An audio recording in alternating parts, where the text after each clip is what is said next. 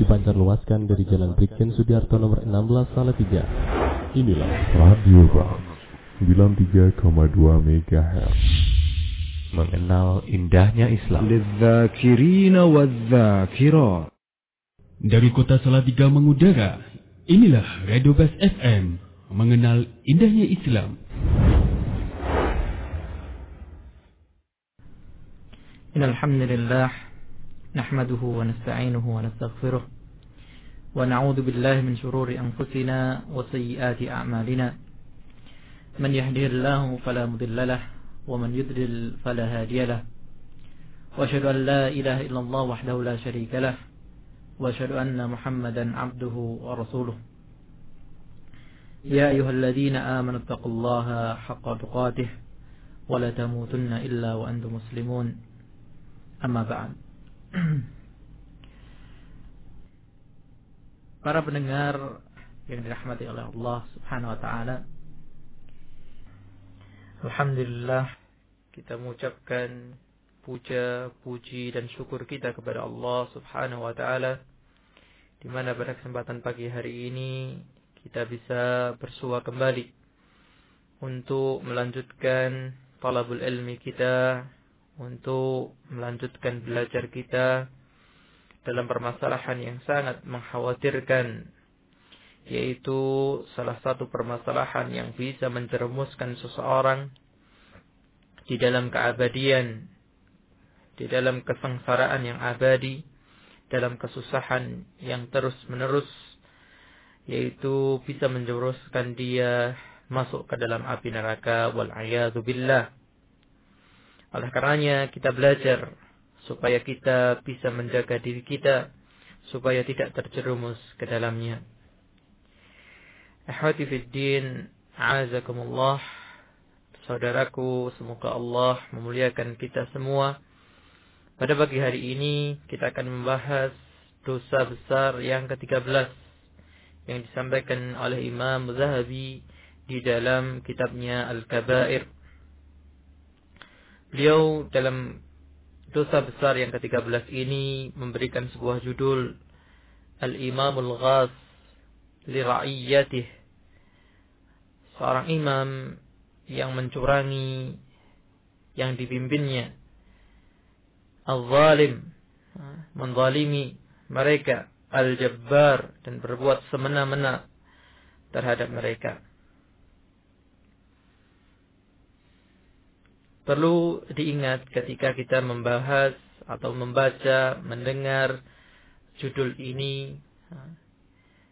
Mungkin sebagian kita akan berpikir, akan langsung membayangkan yang dimaksudkan imam, pemimpin di sini adalah sebuah pemimpin negara, sebuah seorang pemimpin negara, seorang pemimpin daerah dan sebagainya. Naam, kalau kita nanti akan membaca dalil-dalil tentang apa yang dibahas oleh Al-Imam Zahabi di sini rahimahullah taala memang banyak berkaitan dengan mereka para pemimpin daerah, pemimpin tinggi, pemimpin negara dan seterusnya.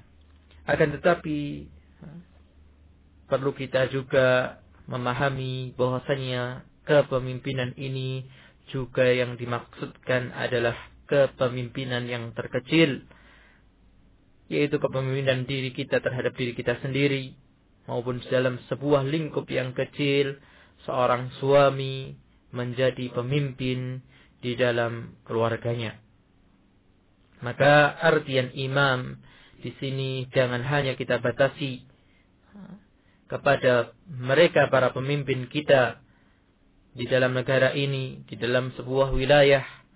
Tetapi bahkan yang pertama kali seharusnya kalau kita ingin berubah, kalau ingin kita mendapatkan kebaikan, maka marilah kita mengajak kepada diri diri kita sendiri karena perubahan dan kebaikan tidak akan terjadi kecuali kita mulai dari diri kita masing-masing. Al-Imam Zahabi rahimahullah taala memulai bab ini atau pembahasan ini dengan menukil ayat dan firman Allah Subhanahu wa taala dalam surat Asy-Syura uh, dalam surat Syura ayat 42 Allah Subhanahu wa taala berfirman innamas sabilu 'alal ladzina yadhlimuna an-nasa yabghuna fil ardi bighairi al-haqqi ulaika lahumul ulaika lahum 'adzabun alim Sesungguhnya jalannya orang-orang yang menzalimi manusia dan mereka berbuat kerusakan di muka bumi ini tentunya dengan tanpa berlandaskan kebenaran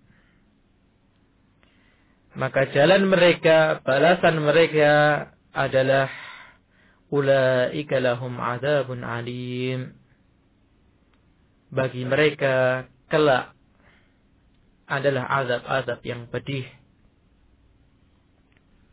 Al-Imam Zahabi rahimahullah taala ingin berbicara dalam konteks umum dulu yaitu siapa saja yang berbuat zalim kepada sesama manusia dan melakukan kerusakan-kerusakan di muka bumi tentunya tanpa dasar kebenaran karena kalau seseorang berjalan di atas kebenaran, tidak mungkin yang dihasilkan adalah kerusakan. Maka ini mengingatkan kepada kita semua. Yang pertama, untuk selalu introspeksi diri agar tidak sekali-kali berbuat kezaliman kepada siapa pun kepada sesama manusia bahkan kepada makhluk yang lain. Rasulullah SAW mengatakan faida ذَبَحْتَ فَأَحْسِنُ dzibhah bahkan ketika manusia membutuhkan makanan dari sembelian itu Rasulullah merintahkan kalau engkau menyembelih, sembelihlah dengan baik. Fal yurih zabihatah. Beri kenyamanan kepada hewan yang akan disembelih jangan disiksa. Wal yuhajja safratah. Dan untuk menajamkan pisau yang digunakan oleh untuk menyembelih. Maka subhanallah inilah agama yang indah inilah agama yang mulia inilah agama yang damai bahkan ketika kita membunuh hewan yang untuk kita gunakan untuk makan itu pun syariat memerintahkan untuk kita melakukannya dengan baik.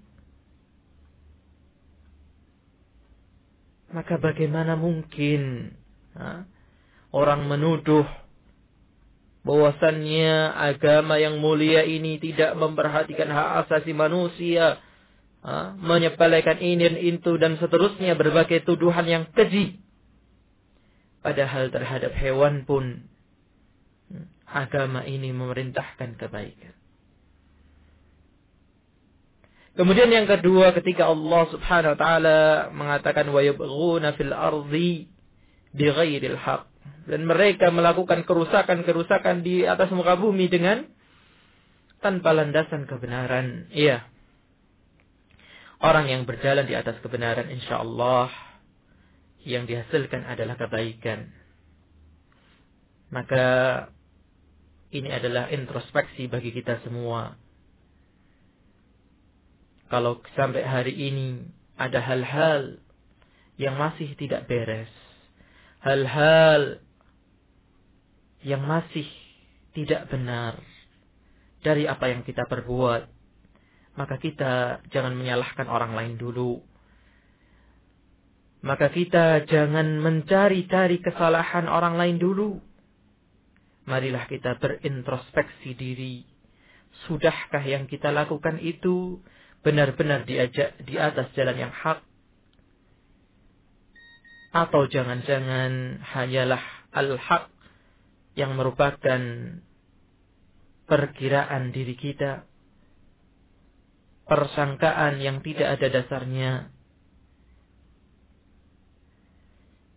Kemudian Imam Zahabi menambahkan firman Allah Subhanahu wa taala dalam surat Al-Maidah ayat yang ke-79 menceritakan tentang kondisi orang-orang Bani Israel yang mana Allah timpakan atas mereka laknat Allah timpakan kepada mereka azab. Padahal mereka sebelumnya adalah orang-orang yang dimuliakan oleh Allah.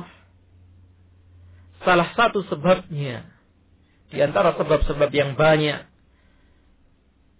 ingkarnya mereka dan seterusnya salah satu sebab yang besar yang menyebabkan kesengsaraan mereka. Allah berfirman, "Kanu la yatanahawna an munkarin fa'aluh, la bi'sa ma kanu yaf'alun." Mereka dahulu tentunya sampai sekarang la yatanahawna an munkarin fa'aluh. Mereka tidak saling mencegah dari kemungkaran yang dilakukan. Labi sama kanu yaf'alun. Maka sungguh jeleklah apa yang mereka kerjakan.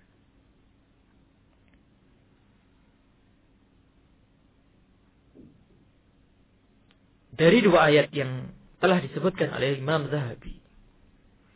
Kita bisa mengambil pelajaran yang berkaitan dengan bab ini ketika Allah Subhanahu wa taala dalam surat Asy-Syura mengatakan tentang kezaliman kepada manusia. Ini mengingatkan bahwasannya kezaliman biasanya datang dari yang punya kekuatan.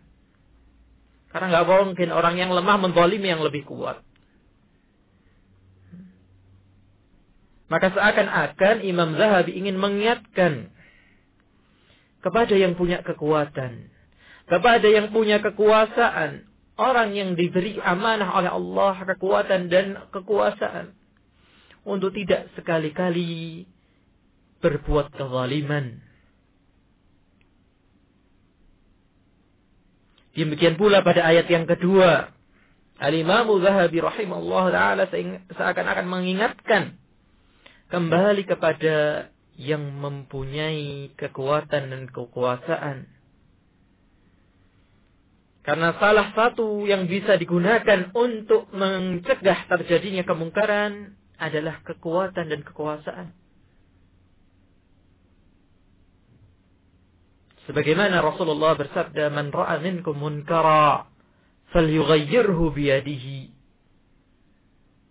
فإن لم يستطع فبلسانه فإن لم يستطع فبقلبه وهو أضعف الإيمان Barang siapa di antara kalian melihat kemungkaran, maka cegahlah, rubahlah kemungkaran itu dengan tangannya. Dan yang dimaksudkan tangan, sebagaimana penjelasan para ulama adalah kekuasaannya, kekuatannya. Seorang suami mencegah kemungkaran yang ada di rumah tangganya. Seorang kepala daerah mencegah kemungkaran yang terjadi di daerahnya. Seorang kepala negara mencegah kemungkaran yang terjadi di negaranya. Maka kalau ini tidak dilakukan, akan terjadilah apa yang terjadi pada Bani Israel. Dan sebenarnya kalau kita mau teliti, kalau kita mau merenungkan apa yang terjadi di sekitar kita, inilah sebagian tanda-tanda peringatan dari Allah Subhanahu wa taala. Banyak kejadian musibah yang sangat besar dari tsunami, dari gempa, dari gunung meletus, dari banjir bandang, tanah longsor dan sebagainya. Maka perhatikanlah. Kita banyak mendengar, walaupun mungkin belum bisa dibuktikan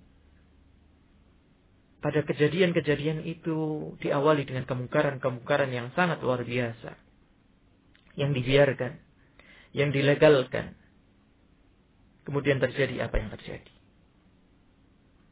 Maka seharusnya kita kaum muslimin bahkan seharusnya seorang manusia biasa bisa mengambil pelajaran dengan modal akal yang telah diberikan oleh Allah Subhanahu wa taala mengambil pelajaran-pelajaran banyak dari kejadian yang telah terjadi. Tapi memang sangat sedikit di antara orang yang bisa memahami tanda-tanda dan peringatan dari Allah Subhanahu wa taala. Kemudian Al-Imam Zahabi rahimahullah taala mulai menukil satu persatu dari hadis Rasulullah SAW yang sangat banyak yang mendudukkan, yang memperjelas permasalahan ini. Yang pertama adalah sabda Rasulullah sallallahu alaihi wasallam yang sahih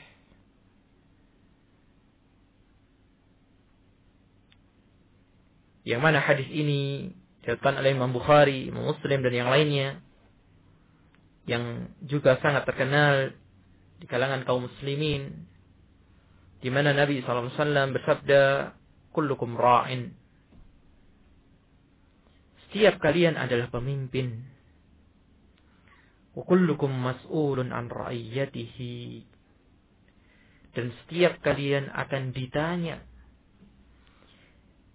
Dimintai pertanggungjawaban an ra'iyatihi.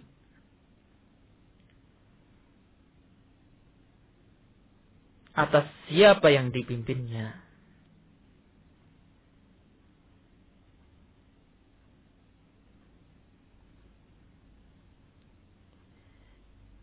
Ini adalah dalil apa yang telah saya sampaikan di awal tadi.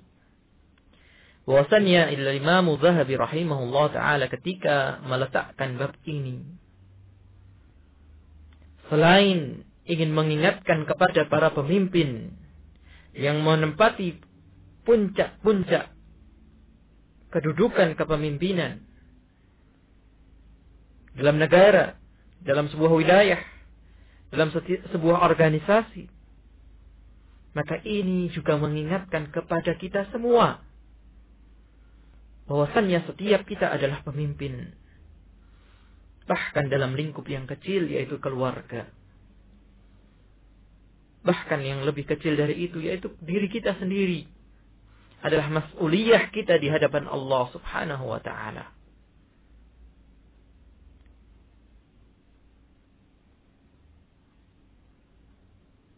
Pepatah mengatakan gajah di seberang lautan nampak, uh, kuman di seberang lautan nampak, sedangkan gajah di pelupuk mata tidak nampak. Seringkali ketika kita membahas satu hal, sebuah kesalahan, maka kita segera menengok kanan dan ke kiri, melihat ke depan atau ke belakang, mencari siapa yang tepat kita arahkan kesalahan ini padanya. Padahal ternyata kesalahan itu sangat dekat pada diri kita.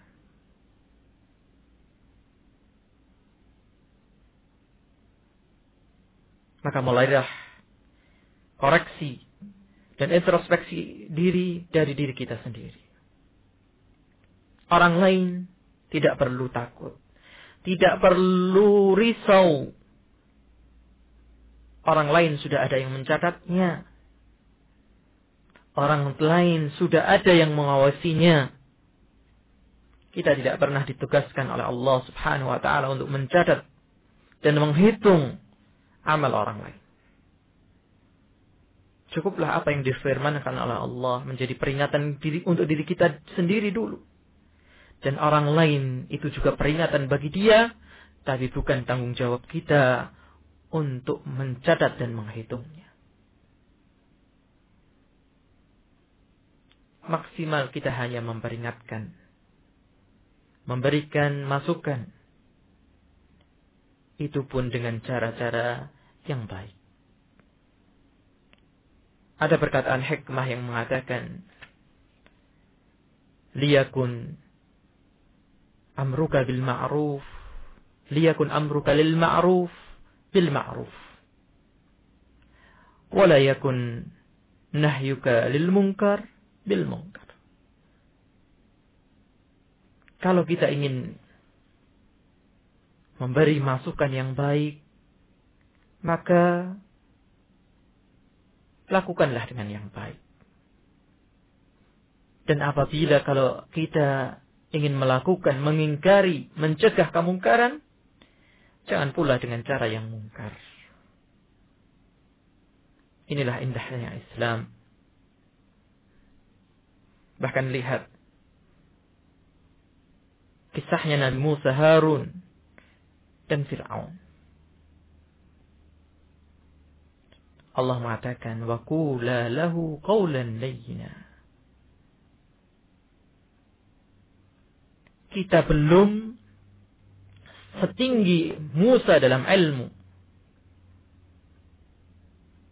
Dan yang kita ingin yang kita ingatkan belum sejahat Firaun dalam pengingkarannya kepada Allah Subhanahu wa taala. Kalau Nabi Musa yang ilmunya sudah jelas dan Firaun yang kejahatannya sudah jelas. Allah masih memerintahkan untuk berkata yang lembut kepada Fir'aun. Lalu bagaimana dengan kita yang ilmu hanya tidak seberapa? Dan kesalahan orang yang kita ingatkan pun belum seperti Fir'aun.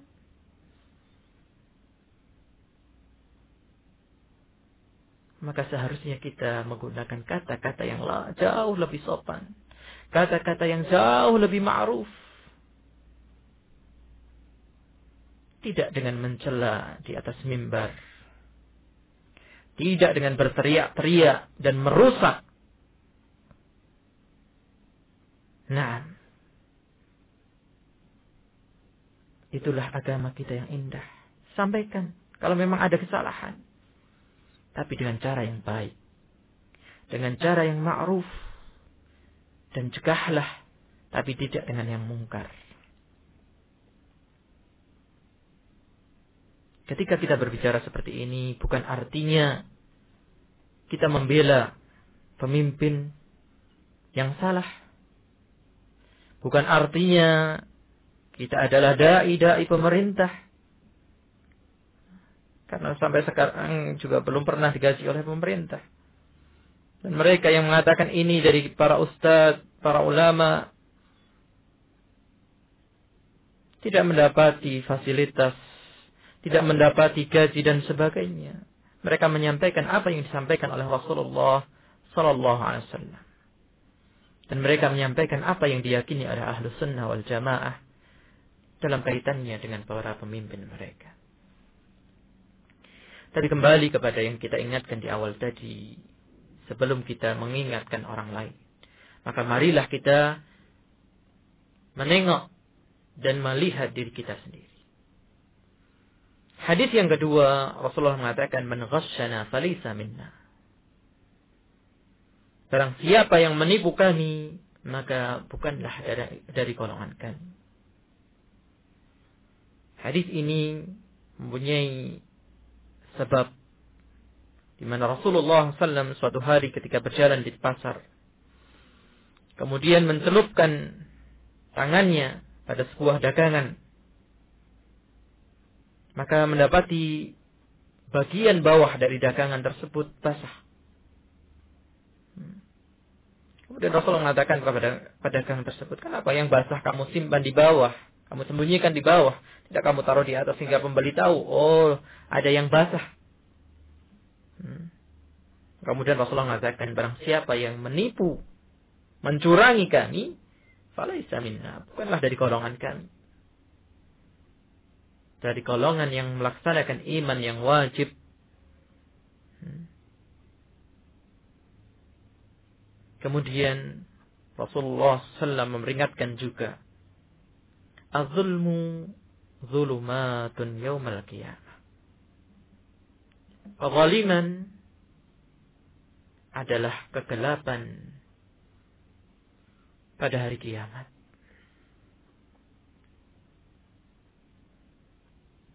Kezaliman adalah salah satu sebab celakanya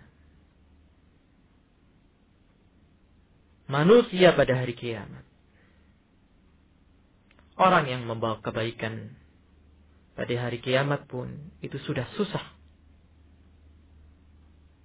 Menghadapi kesulitan-kesulitan yang terjadi pada padang mahsyar. Ada apa yang terjadi pada hisab dan seterusnya. Maka bagaimana mungkin orang berani membawa hal-hal yang tidak berguna pada saat-saat yang penting pada saat-saat yang penting. Hanya orang-orang bodohlah dan orang-orang yang terkalahkan oleh hawa nafsunya.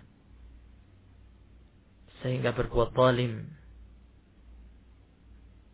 Menyusahkan mencelakai menganiaya mencurangi orang lain hadis berikutnya Rasulullah mengatakan ayyuma ra'in ghasya ra'iyatahu fahuwa finnar.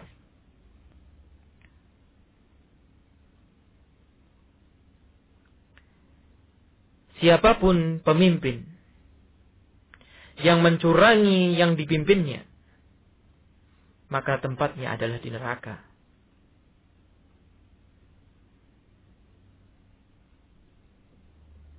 Dalam hadis yang berikutnya, Rasulullah mengatakan, "Man istar'ahu Allahu ra'iyatan."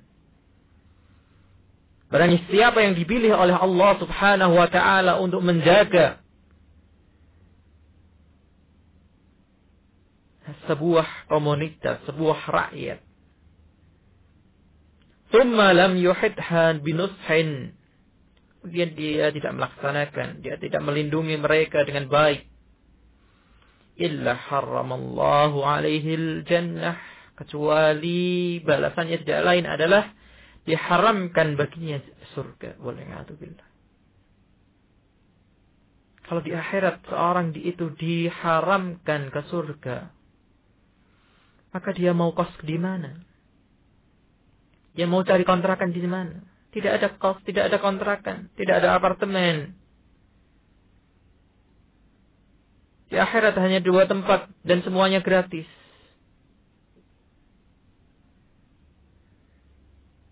Kalau tidak ke surga yang penuh bahagia, ya artinya dia akan ditempatkan di neraka yang penuh dengan sengsara. Wal'iyahatubillah.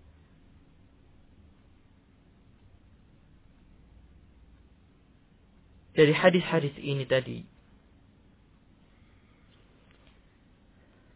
Syekh Utsaimin rahimahullah taala mengingatkan akan satu hal yang penting bagi kita semua, khususnya para suami. Kepada para pemimpin rumah tangga. Karena sebenarnya baik dan buruknya negara ini, bangsa ini Diawali dari sini, dari rumah tangga, dari keluarga. Karena dia adalah fondasi terkecil, dia adalah bagian terkecil yang membangun negara ini. Maka kalau kita menilik ke pengadilan agama, berapa puluh, berapa ratus antrean perceraian setiap harinya. Ini menunjukkan rapuhnya keluarga-keluarga yang ada di Indonesia.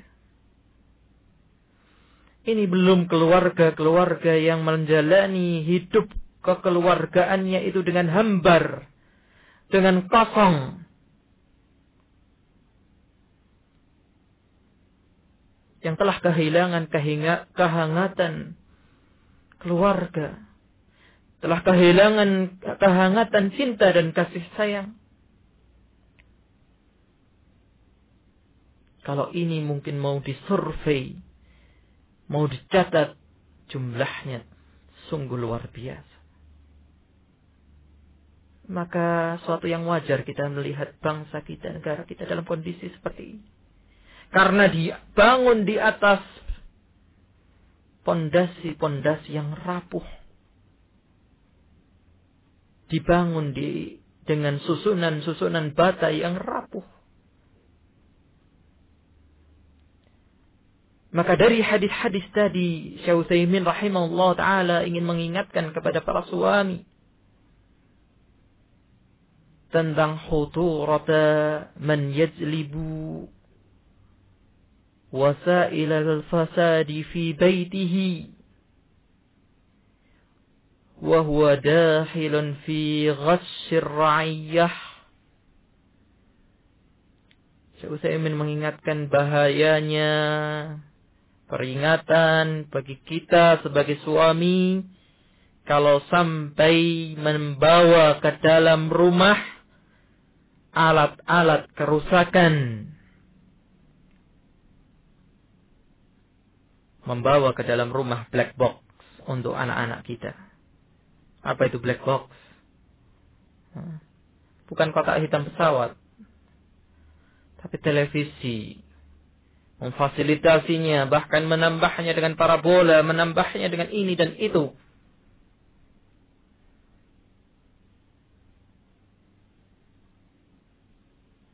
Membawa hal-hal kemaksiatan ke dalam rumah maka ini adalah bagian dari menipu dan mencurangi dan merugikan orang yang dipimpinnya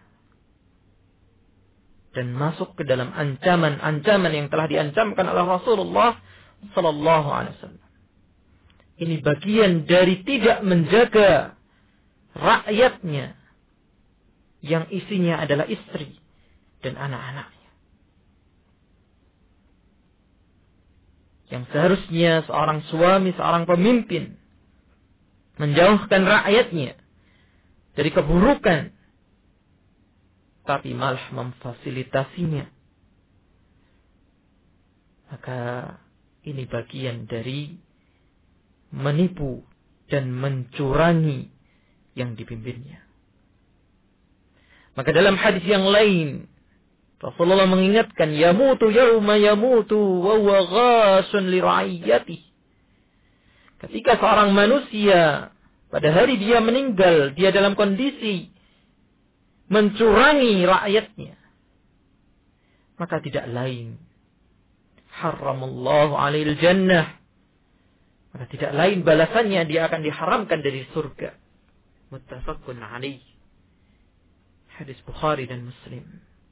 Wa fi lafzin lam yajid raihat al-jannah. Bahkan dalam riwayat yang lain tidak mendapati baunya surga. Baunya saja tidak. Bagaimana akan masuk? Dalam hadis yang lain Rasulullah mengatakan inna raihat al-jannah bahwasannya baunya surga itu bisa tercium dari kaza kaza dari jarak yang sangat jauh begini dan begitu. Waqala. Kemudian Rasulullah juga bersabda Ma amirin asharatin illa yu'ta bihi maghlulatan yaduhu ila unuqih. Atlaqahu adluhu au aubaqahu jawruhu. Tidaklah setiap pemimpin itu nanti akan dibawa dalam kondisi terborgol terikat kedua tangannya di lehernya, di tengkuknya. Pilihannya hanya dua. Borgol ini akan lepas. Ikatan ini akan lepas. Dan mendapatkan kebebasan dan kemenangan dengan keadilan yang dilakukan ketika dia menjadi pemimpin. Atau dia akan dicelakakan oleh kesemana-manaannya dulu ketika menjadi pemimpin.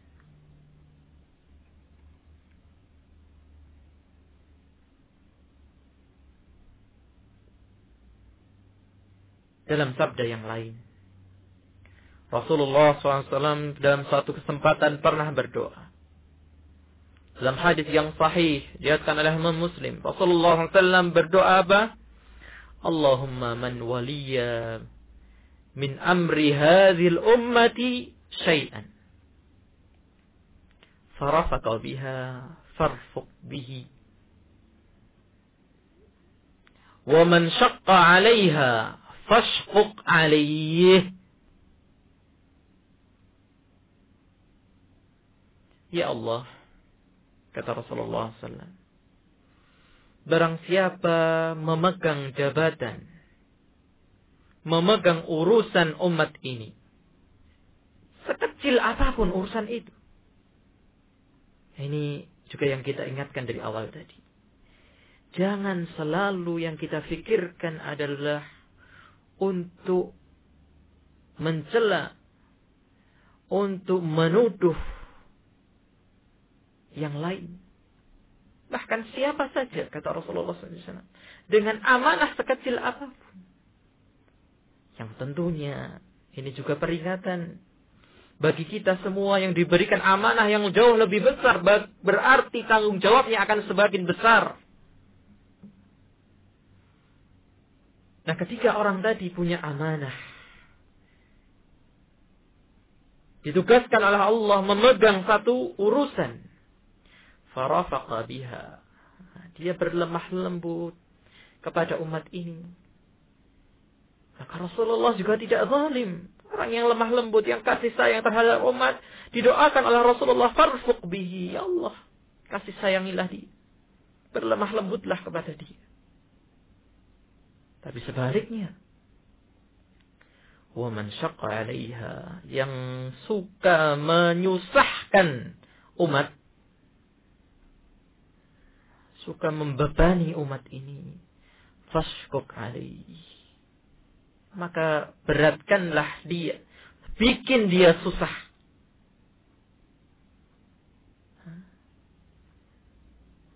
Maka tidak usah jauh kita berpikir. Karena yang jauh itu sudah ada yang mencatat dan yang menghukum. Maka marilah kita berpikir tentang diri kita dulu. Maka maka mari kita cek wahai para suami. Sudahkah kita berlemah lembut dan berkasih sayang kepada istri kita? Kasih sayang, sayangku dan cintaku belahan hatiku. Bukan hanya dikatakan ketika temankan baru,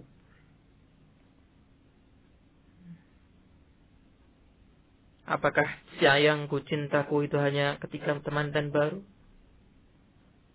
Kalau sudah ada anak satu, luntur, pudar, anak dua hilang, anak tiga, bukan lagi sayangku. Sudah berubah menjadi babuku begitu. Na'udzubillah. وقال صلى الله عليه وسلم سيكون أمراء فسقة. جورح. فمن صدقهم بكذبهم وعانهم على ظلمهم فليس مني ولست منه ولم يرد علي الحوض.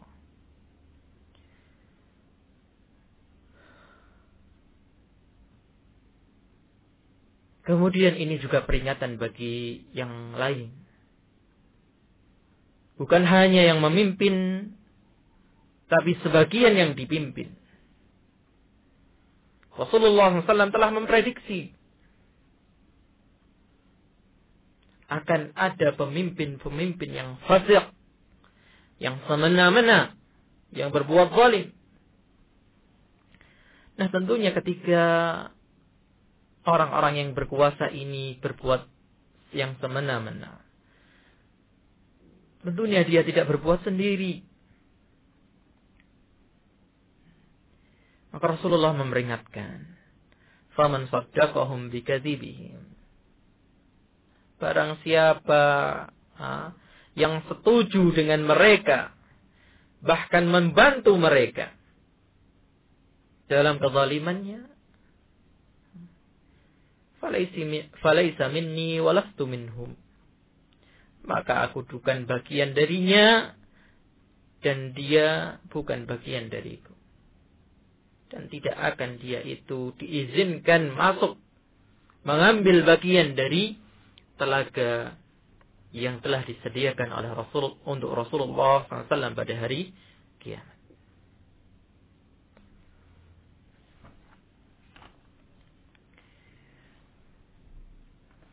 Masih ada sebagian hari hadis yang disebutkan oleh Imam Zahabi di sini dan masih cukup panjang. Dan berkaitan dengan waktu insyaallah akan kita baca kembali hadis-hadis ini pada pertemuan kita selanjutnya. Semoga Allah memberikan umur yang berbarokah kepada kita semua. Wallahu taala alam dan insyaallah kita lanjutkan nanti dengan menjawab apa yang telah ditanyakan kemarin. Mungkin pada hari ini ada beberapa pertanyaan yang bisa kita angkat. Silakan. Terima kasih kepada Ustadz Muhammad Taufik LC Hafidhahu Ta'ala yang telah menyampaikan pembahasan dari kitab Al-Kabair pada kesempatan pagi hari ini. Untuk itu kami mengundang kepada sahabat bas di mana pun Anda bisa menyimak siaran kami untuk melayangkan pertanyaan-pertanyaan melalui pesan singkat yang ditujukan ke nomor 0857 2500 9444. Dan sebelum kita masuk ke sesi tanya jawab uh, tanya jawab yakni membahas pertanyaan yang masuk baik dari minggu yang lalu pad ataupun pada hari ini, terlebih dahulu kita ikuti beberapa pesan berikut ini. Dari kota Salatiga mengudara, inilah Radio Bas FM, mengenal indahnya Islam.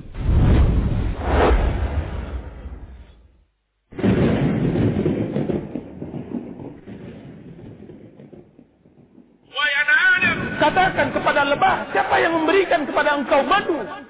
Ketika kesombongan telah menjadi panglima hati, maka siapakah yang maha gagah perkasa? Katakan kepada semut, siapa yang memberikan dia tenaga dan kekuatan? Ketika kesombongan telah mengagungkan harta, maka siapakah yang memiliki perbendaharaan langit dan bumi? Katakan kepada ular, siapa yang memberikan engkau bisa? Maka dia akan menjawab Allah. Katakan kepada lebah, siapa yang memberikan kepada engkau madu? Maka dia akan menjawab adalah Allah. Katakan kepada semut, siapa yang memberikan dia tenaga dan kekuatan? Dia akan menjawab Allah. Katakan kepada gunung, siapa yang membuat engkau tinggi besar? Dia akan menjawab Allah. Katakan kepada bumi, siapa yang mendatarkan? Dia akan menjawab Allah. Katakan kepada langit yang besar, kenapa engkau menjadi baik? Maka dia akan menjawab Allah. فلا أنساب بينهم يومئذ ولا يتساءلون. فمن ثقلت موازينه فأولئك هم المفلحون.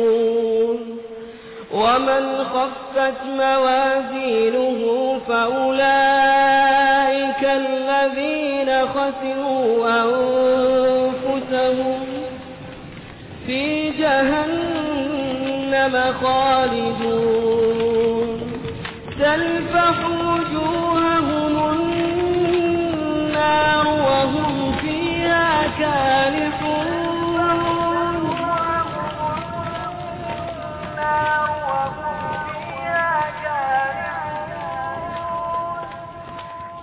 ألم تكن آياتي تتلى عليكم فكنتم بها تكذبون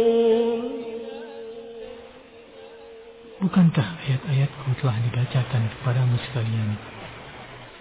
Tetapi kamu selalu mendustakannya.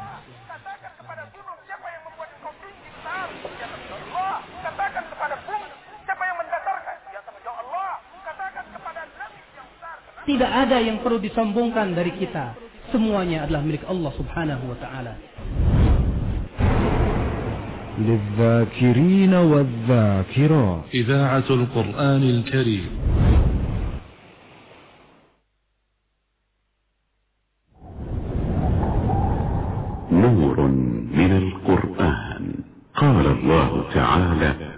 أعوذ بالله من الشيطان الرجيم. كل نفس ذائقة الموت وإنما توفون أجوركم يوم القيامة فمن زحزح عن النار وأدخل الجنة فقد فاز. وما الحياة الدنيا إلا متاع الغرور. القرآن. قال الله تعالى أعوذ بالله من الشيطان الرجيم. كل نفس ذائقة الموت ونبلوكم بالشر والخير فتنة وإلينا ترجعون.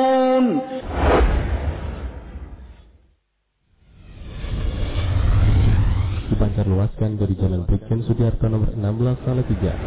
Inilah Radio Rock 93,2 MHz. Mengenal indahnya Islam. للذاكرين والذاكرات ومن يقتل مؤمنا متعمدا فجزاؤه جهنم فجزاؤه جهنم خالدا فيها وغضب الله عليه ولعنه وغضب الله عليه ولعنه وأعد له عذابا عظيما ya bahwa membunuh seorang muslim hukumnya haram. Allah berfirman dalam surat Al-Nisa ayat 93. Muta'ammidan fajaza'uhu jahannamu khalidan fiha wa ghadiba Allahu 'alaihi wa la'anahu wa a'adda lahu 'adzaban 'azima. Barang siapa yang membunuh seorang mukmin dengan sengaja, maka jala balasannya adalah jahanam. Ia kekal di dalamnya dan Allah murka kepadanya dan mengutukinya serta menyediakan bagi mereka azab yang sangat besar. Allah di sini mengancam orang yang membunuh seorang mukmin muslim secara sengaja akan pertama disediakan neraka jahanam. Yang kedua Allah murka. Yang ketiga Allah laknat ia. Subhanallah, berat sekali. Dan ayat-ayat yang banyak yang lainnya yang menunjukkan haramnya membunuh jiwa seorang muslim kecuali dengan. Apa itu hak? Ya, Rasul sabda dalam hadis yang dari Bukhari dan Muslim, "La yahillu damu mri'in muslimin illa bi ihda salat." Tidak halal darah seorang muslim kecuali dengan tiga perkara. Yang pertama adalah membunuh jiwa dengan tanpa hak, maka wajib dikisos. Yang kedua adalah asayyibuz zani, orang yang sudah menikah berzina, maka dirojam. Yang ketiga adalah at-tarik lidinihi, orang yang murtad dari agamanya. Maka yang seperti ini ya dilakukan pembunuhan tapi ingat ini merupakan akidah, akidah Ahlussunnah wal Jamaah bahwa dalam hal menegakkan kisos dan syariat Islam itu adalah diserahkan kepada waliul amri bukan diserahkan kepada individu-individu kaum muslimin. Kemudian adapun hadis yang melarang kita membunuh darah seorang muslim. Yang mengucurkan darah seorang muslim Rasulullah bersabda fa inna dima'akum wa amwalakum wa a'radakum 'alaikum haramun kahurmati yaumikum hadha fi syahrikum hadha fi baladikum hadha ila yaumi talqauna rabbakum sesungguhnya darah dan harta kalian dan kehormatan kalian haram atas kalian seperti haramnya hari ini di bulan ini di negeri ini sampai kalian bertemu dengan Tuhan kalian. Artinya haram selama-lamanya abadal abidin. Dari kota Salatiga mengudara, inilah Radio Bas FM mengenal indahnya Islam.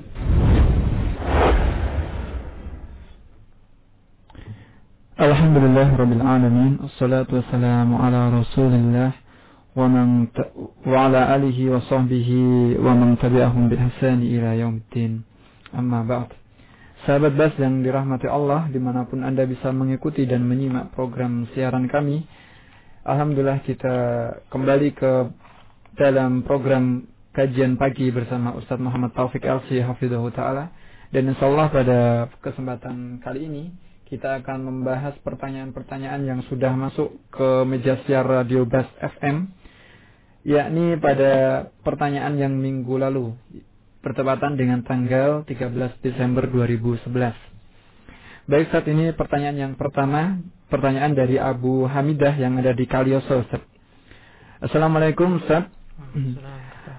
Uh, kaitannya dengan zina yang sudah dijelaskan Ustaz bahwa zina termasuk dosa yang dosa besar. Pertanyaan yang pertama dari beliau, pelaku zina kalau di dunia belum dihukum secara Islam, kemudian kalau dia mau bertobat, caranya bagaimana? Dan yang kedua, apa dosa besar uh, apa dosa besarnya pelaku zina? Ap, ap, apakah dosa besar bagi pelaku zina nanti akan kekal di neraka? Tafadhol untuk menjelaskan. Ustaz. Bismillah, Alhamdulillah, salatu wassalamu ala rasulillah wa ala alihi wa sahbihi wa ala amma ba'd Sebagaimana kita bahas pada kesempatan yang lalu Dosa zina adalah salah satu dosa besar Yang sangat banyak ancamannya Maka kalau ditanya Orang yang melakukan berzinaan Bagaimana cara dia bertaubat? Dan ada beberapa pertanyaan yang senada dengan itu.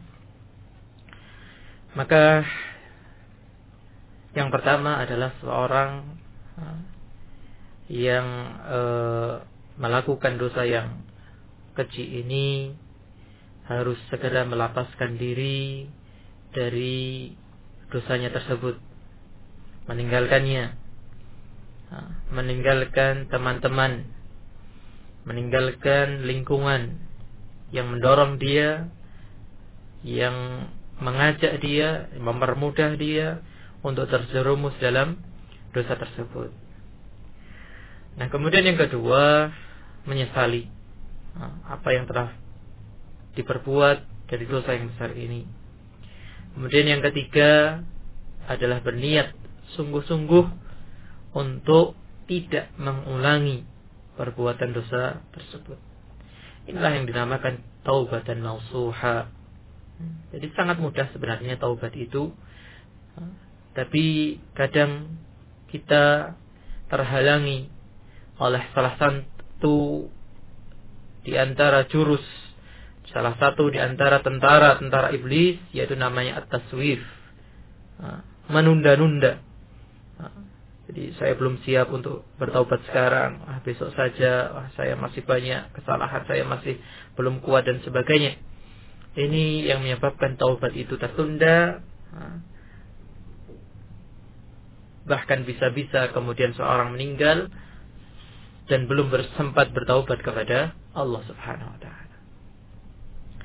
Pertanyaannya kemudian, zina ini ada hukuman tertentu yaitu entah cambuk seratus kali bagi yang bujang ataupun dirajam bagi yang sudah pernah menikah.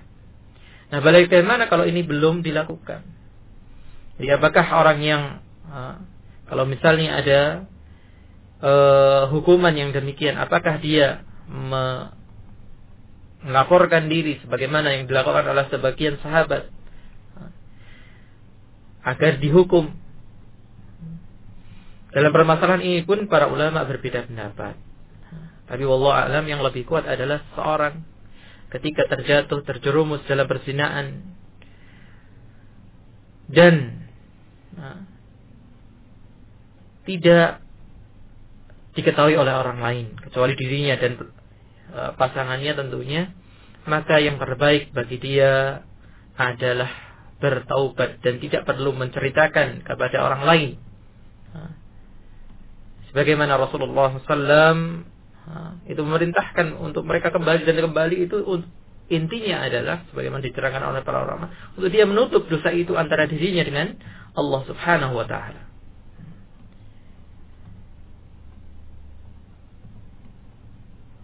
Kemudian juga yang perlu difahami di sini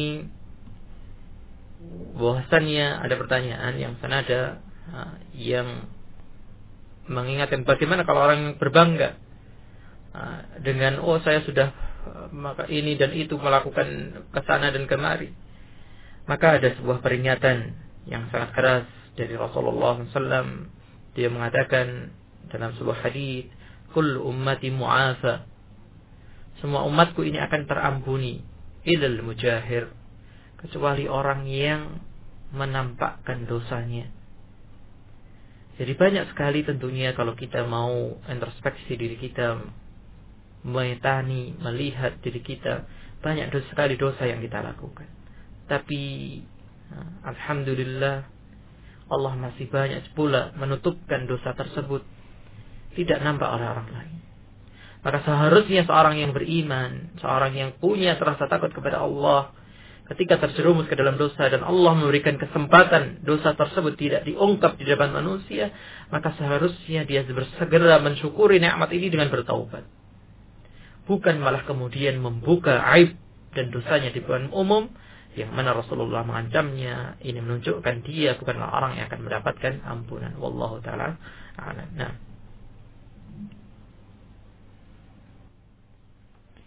Terima kasih kepada Ustaz Muhammad Taufik Alsi Hafidhullah Ta'ala yang telah menjelaskan jawaban daripada pertanyaan yang datang dari Abu Hamidah yang ada di Kaliosa. Kita beralih ke pertanyaan selanjutnya. Pertanyaan ini datang dari Aisyah yang ada di Gemolong. Ustaz. E, apakah seorang perempuan yang bukan istrinya e, dari teman kerja itu mengirimkan SMS kemudian mengucapkan aku sayang dan kangen sama kamu. Dapat dikatakan e, itu adalah pelaku zina dan apakah istrinya boleh marah pada suaminya? Barakallahu fiik. Nah, ini mungkin lebih tepatnya uh, ditanyakan kepada Ustaz Rizal yang uh, membahas tentang manajemen keluarga ya. Nah, tapi paling nggak saya bisa sedikit uh, membantu di sini. Nanti bisa tentunya dijawab lebih panjang lebar oleh uh, Ustaz Rizal Yuliar. Nah, ini berkaitan dengan manajemen keluarga. Memang salah satu kelemahan para suami saat ini nah, itu adalah dalam menjaga dirinya nah, dalam bergaul kepada lawan jenis. Nah, sehingga kadang terjadi apa yang terjadi seperti ini? Orang salah paham dengan perhatian yang diberikan kemudian atau kadang yang bercanda tapi di luar batas. Nah, sehingga kemudian timbul nah, padahal juga yang mengirim SMS mungkin maunya juga bercanda dan sebagainya. Tapi ini adalah candaan-candaan. Orang Jawa bilang uh, guyon orang maton. Nah, ini candaan yang tidak candaan yang tidak pada tempatnya. Dan bercanda ada batasannya. Nah, memang bercanda itu uh, bisa kita ibaratkan yang mudah itu seperti garam. Nah, ketika masakan tanpa garam, hambar. Hmm. Tapi kalau masakan isinya garam semua, Wah, nggak enak nah, nah, nah, maka uh, ini peringatan bagi para suami, khususnya dengan kemajuan teknologi sekarang ini. Nah, maka istri nah, itu mengingatkan. Nah, jadi kita katakan uh, liyakun amruka lil ma'ruf bil ma'ruf. Wala yakun nahyuka lil munkar bil munkar. Kalau ingin istri itu mengingatkan dengan baik dan mencegah kemungkaran juga jangan dengan mungkar karena kenapa? Ketika seorang suami terjatuh ke dalam kesalahan maka sebaiknya sang istri menolongnya dengan memberikan dukungan dengan memberikan suasana yang lebih baik bukan malah dengan marah kemudian menyudutkan dan sebagainya. Ini malah membuka suaminya mungkin akan ya sudahlah nah, ini ada yang nyayangi saya kamu marah-marah saja. Ini ada yang sayang kepadaku. Siapa yang akan rugi nanti kalau misalnya ya sudah kamu pulang ke rumah orang tuamu saya cari yang baru. Maka ini harus dengan baik dihadapinya ketika dalam kondisi ini. Ibarat mudahnya ketika orang itu jatuh dalam kesalahan seperti orang jatuh ke dalam uh, sungai uh, terbawa arus apa yang kita lakukan kita caci maki dia, uh, raiso renang kemaki, sudah atus neng kali. Hah?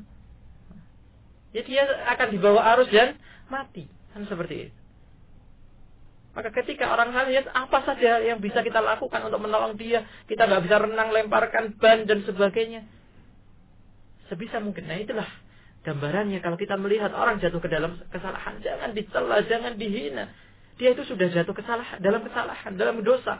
Itu menyebabkan kesempitan, menyebabkan kesulitan dalam hatinya. Tambah dicela, tambah dihina. Nah, mungkin saja malah tambah membangkang dan akhirnya mati hatinya. Waliyahzubillah. Nah, Allah Baik, uh, kita menuju ke pertanyaan selanjutnya. Pertanyaan ini dari Ummu Nisa yang ada di Salatiga. Ustaz, bagaimanakah nasab anak dari hasil perzinahan? Tafadhol untuk menjelaskan. Nah, anak yang merupakan anak zina, maka nasabnya adalah kepada ibunya. Nah, jadi kalau dia laki-laki, maka namanya Fulan bin Fulanah, nama ibunya. Nah, kalau dia perempuan berarti fulanah pintu fulanah. Jadi padahal seharusnya nasab itu kepada bapak. Tapi kalau anak berzina nggak bisa, nggak diakui sebagai walaupun mungkin setelahnya menikah dan sebagainya, maka tetap ha, kalau dia itu hasil hubungan yang tidak sah, maka dinisbahkannya kepada ibunya. Allah Mungkin dengan kaitannya ini mungkin uh, kaitannya dengan pembagian Fara itu seperti apa Ustaz? Dia tidak mendapat bagian dari bapaknya. Hmm. Dari bapak yang tidak resmi, karena tidak resmi. Ya. Hmm. Baik, uh, kita menuju ke pertanyaan selanjutnya. Pertanyaan ini datang dari hamba Allah yang dari Sragen. Ini nggak mau menyebutkan namanya, Ustaz. Semua kita hamba Allah. so. Uh, Pak Ustadz yang dirahmati Allah, bagaimana kalau terjadi perzinaan antara calon pengantin yang menunggu pernikahan dengan waktu yang masih relatif berbulan-bulan, tapi sampai saat nikah sudah hamil terlebih dahulu karena dimulai dari kedua belah orang tua yang uh, yang sudah mengadakan perjanjian bahwa akan menjodohkan anak-anaknya. Dan sudah diadakan lamaran. Terus diadakan apa seperti tukar cincin dan sebagainya. Dan diberikan kebebasan berkumpul. Akhirnya berani melakukan zina. Karena merasa sudah diridhoi oleh orang tua e, mereka melakukan perzinaan kemudian hamil bagaimana cara taubatnya untuk pasangan ini Ustaz?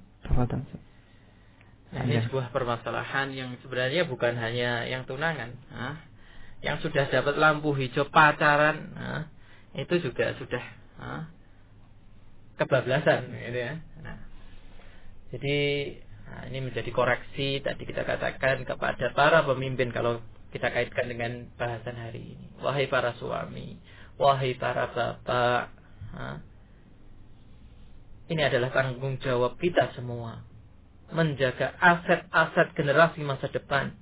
Jangan dibiarkan anak-anak gadis itu berkeliaran. Hmm? tidak punya apa penjaga.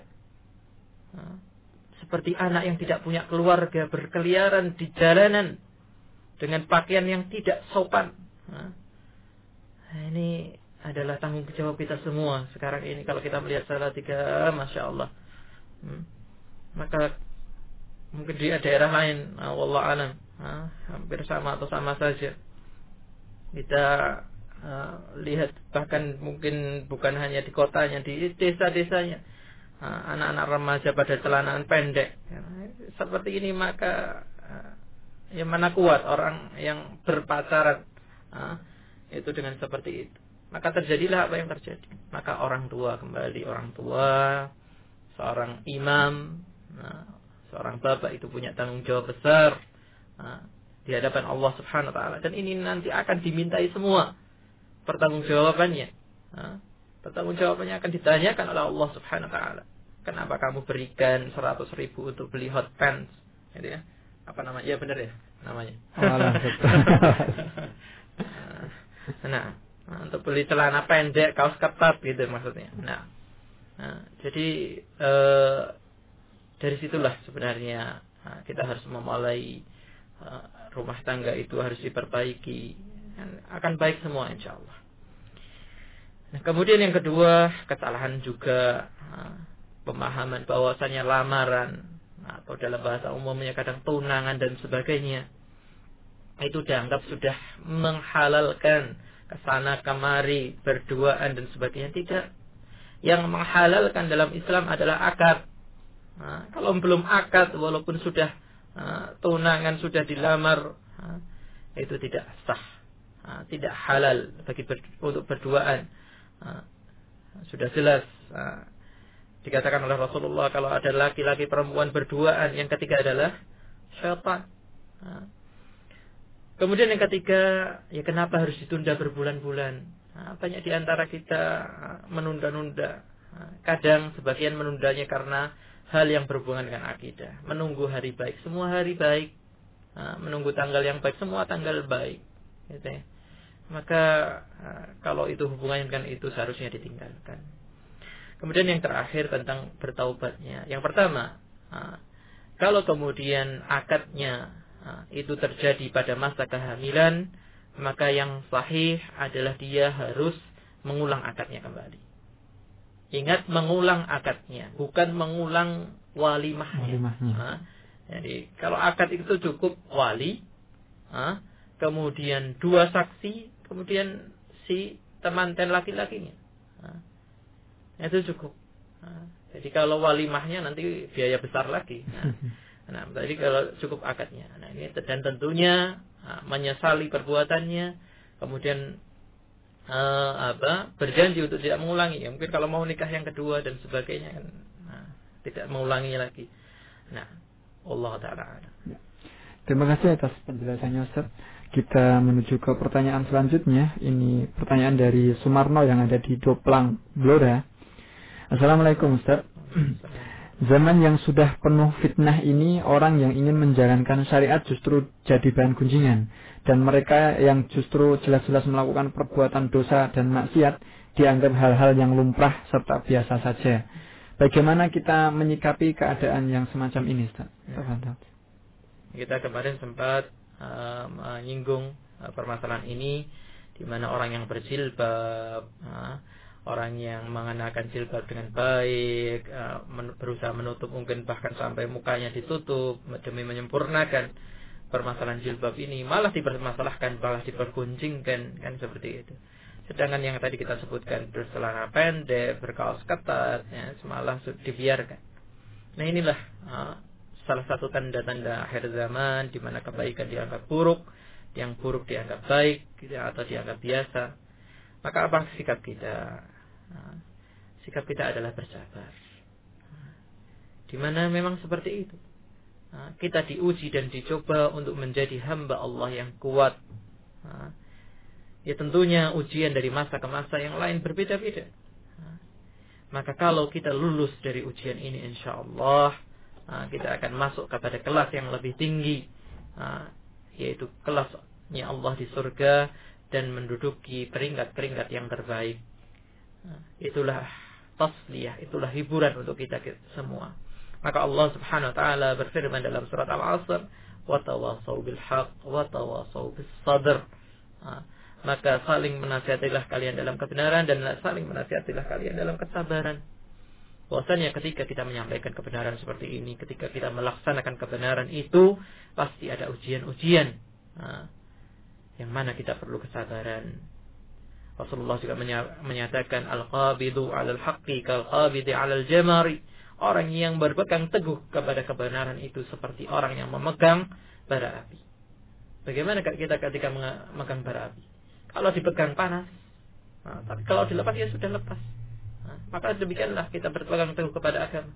Kalau kita pegangi ya banyak omongan dan yang lain-lainnya, celaan. Nah, tapi kalau kita lepaskan, ya sudah, kita akan lepas dari agama sebagaimana lepasnya orang-orang yang ada di sekitar kita. Maka salah satu ha, solusinya adalah bersabar. Kemudian ha, menjaga diri kita selalu untuk berkomunikasi Uh, bertemu, uh, berkumpul dengan orang-orang yang baik.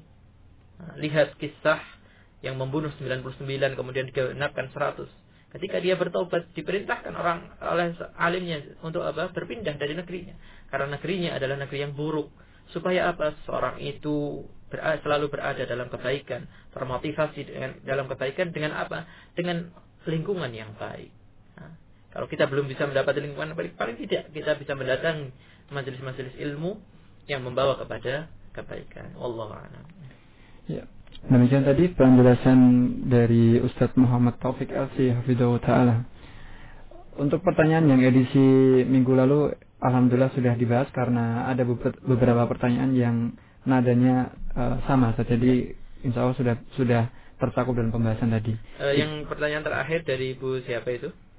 Yang Ibu Yanti ini. Uh, yang Ibu Yanti itu silahkan nanti ditanyakan kepada Ustaz Rizal Yulia ya. di manajemen keluarga. Ya, itu mungkin lebih tepat. Ya. Baik, kita beralih ke pertanyaan yang terkait dengan pembahasan kita pagi ini, Ustaz. Ya, mungkin satu atau dua. Ya, lima menit. Yang pertama ini, Ustaz. Uh, apa kewajibannya sebagai imam dan takmir masjid?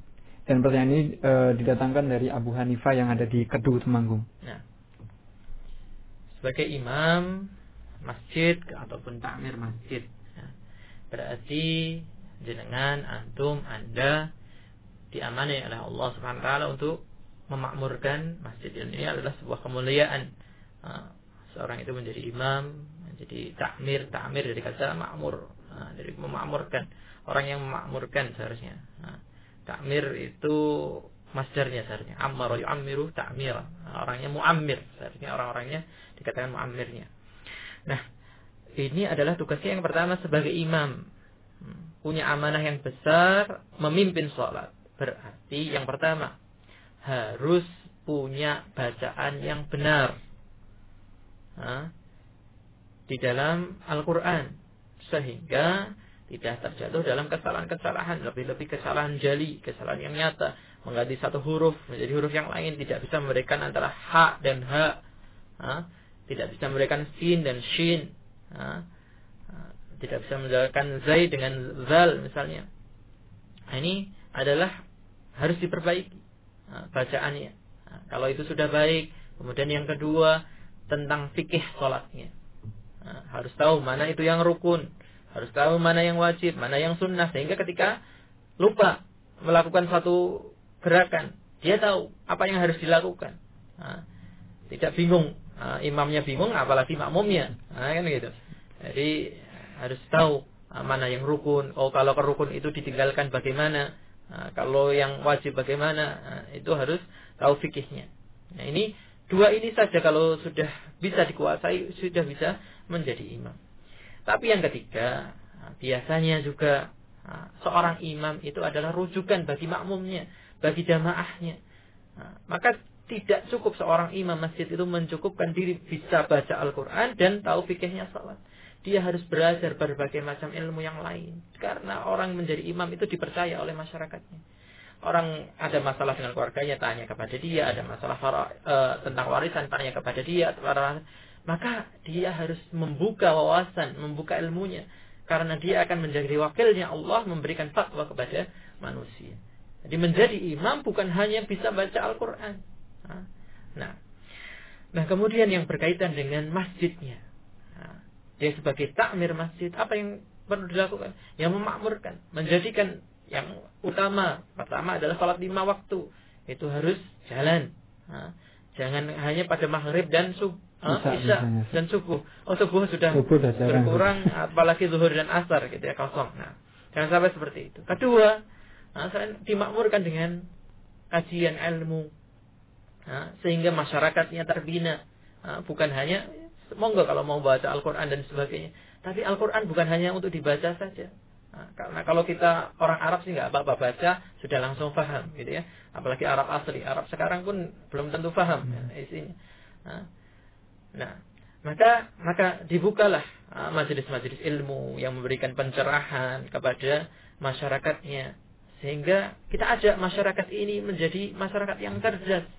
Nah, gitu ya kita menyayangkan kondisi sekarang iya banyak pengajian dan sebagainya tapi hanya mengulang ha, zikir hanya mengulang bacaan tapi ketika pulang tidak paham apa-apa ya masyarakat akan sebegini begini saja nah kemudian juga mencegah ha, dilakukan hal-hal yang tidak diajarkan oleh Rasulullah SAW dalam masjid tersebut.